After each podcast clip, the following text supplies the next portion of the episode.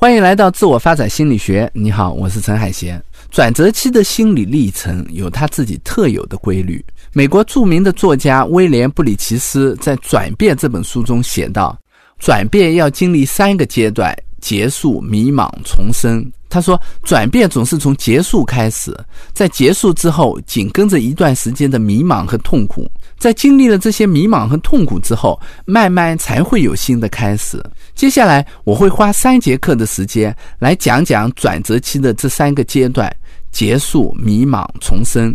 这一讲我们先来说说转折期的第一个阶段——结束。为什么转折是从结束开始的？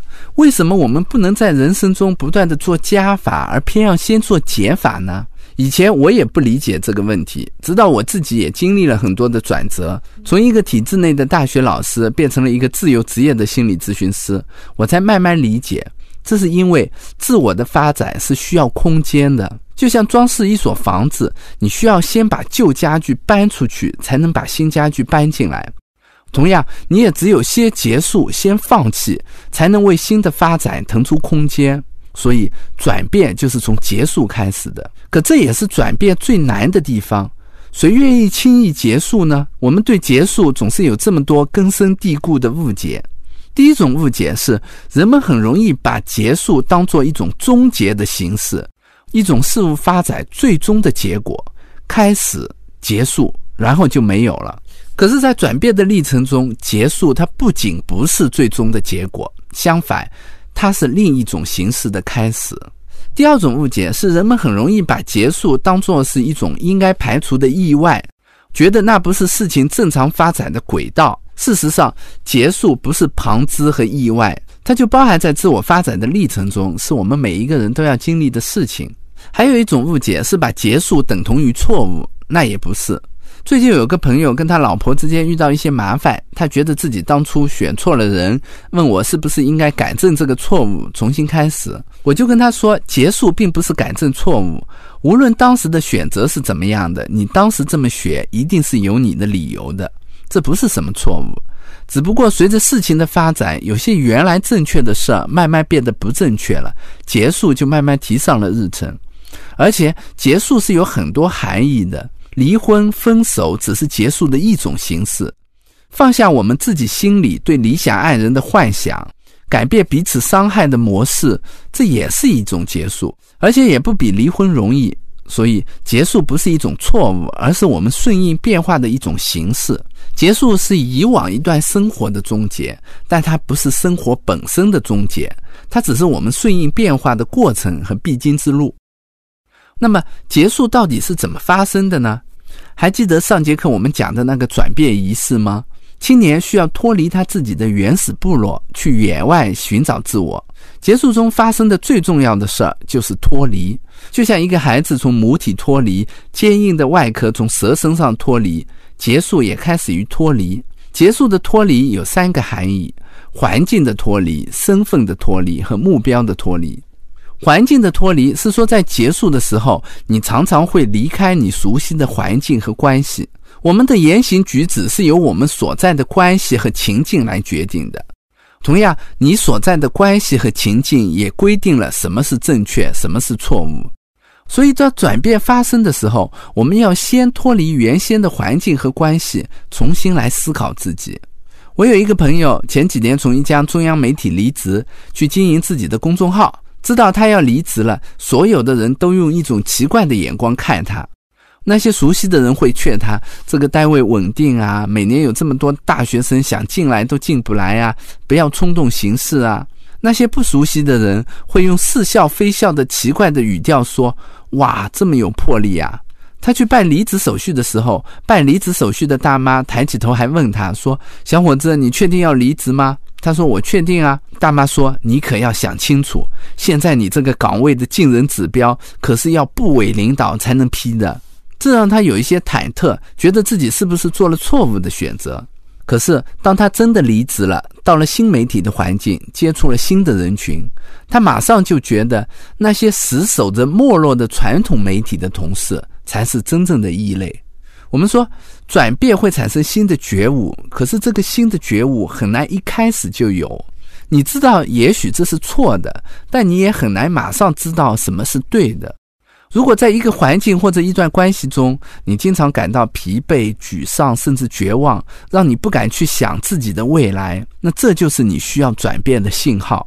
如果你还在原来的环境和关系中，很可能所有的人都会告诉你，脱离环境是一个错的离谱的决定。这很正常，人们总是倾向于自我证明的。可是，如果没有从原来的环境和关系中脱离，我们就很难发现新的路。就像在转变的仪式中，青年需要脱离家庭和部落，在孤独的流浪中思考自己是谁。我们的结束经常也是从离开熟悉的环境或者离开熟悉的关系开始。结束带来的第二个脱离是身份的脱离。当我们离开了原有的环境和关系的时候，我们其实也脱离了这个环境和关系所附带的角色和身份，这会给自我带来新的困惑。身份是什么？身份就是你看待自己的方式，也是别人看待你的方式，是关于你是谁这个问题上，你和别人达成的共识。原来这个身份的定义是很稳固的，它既限制了你，也给了你足够的安全感和稳定性。现在这个自我被打破了，那你就会困惑：我到底是谁呢？我原来在浙大工作的时候，并没有觉得浙大老师这个 title 有多光荣。可是，在离职的那段过渡期，有一次我应邀去一个企业做讲座，在做 PPT 首页的时候，我犹豫了一下，还是把浙大的 title 给加上了。当我真正从浙大离职以后，我发现有一段时间我变得很心虚。有一天，我接到一个电话，电话那头的人说：“陈老师，我们的孩子在大学里遇到了一些情绪问题，我听朋友介绍，想来你这咨询。”确实有不少来访者来找我咨询。可是那时候，我一直以为他们是因为我浙大老师的身份来找我的，所以接到这个电话，我的本能反应居然不是问他的孩子出了什么问题，而是问他：“你知道我从浙大辞职了吗？”知道的，他笑了一下说：“我们信任你。”至今我都很感谢那个妈妈的反应，她信任我不是因为我在哪里工作，而是因为我这个人。这也让我重新去思考我自己。当我们脱离原有的关系和情境的时候，对身份的困惑是很普遍的。结束的时候，脱离的身份越是接近你自我定义的核心身份，这种转变带来的痛苦就越强烈。比如婚姻，当你结婚的时候，你自然就会把自己定义为一个妻子或者一个丈夫，并以妻子或丈夫的身份来组织你的生活。所以，一旦离婚，你就会很痛苦。因为对很多人来说，妻子和丈夫是一种很核心的身份，脱离这种身份常常伴随着强烈的羞耻和焦虑。无论我们怎么为自己辩解，或者别人再怎么安慰我们，我们心里都会有一个小小的疑问：是不是我做的不够好？是不是我失败了才会这样？这样的疑问不仅跟身份脱离有关，也跟目标脱离有关。这就是我要讲的结束带来的第三个脱离目标的脱离。人是根据目标来组织我们的生活的，目标有我们过去的投入，也有我们对未来的期待。可以说，目标界定了什么重要，什么不重要，什么该做，什么不该做，也界定了什么是成功，什么是失败。当我们选择结束的时候，常常意味着我们同时也放弃了我们曾经坚持的目标。我们常常会有这样的疑问。都已经坚持这么长时间了，为什么不能再坚持一下呢？如果你不能再坚持，你常常会觉得这又是一种失败。可是换一个角度，目标在组织你生活的时候，也让你的思维变得狭窄。你只看到和目标有关的部分。在城市的写字楼里，你可以看到很多忙碌但是不快乐的人，看到很多工作和生活失去平衡的人。很多人也在坚持一个他们认为是重要的目标。在他们眼里，升职加薪、获得老板的赏识就是最重要的事情。他们经常鼓励自己的话是：“再熬一阵子就好了，等升职了就好了，等期权到手就好了，等公司上市就好了。”在这样的目标体系里，不快乐的现在就变成了为未来而做的牺牲品。有一些坚持是好的，可是也有一些坚持就是我不愿意改变的另一种说法。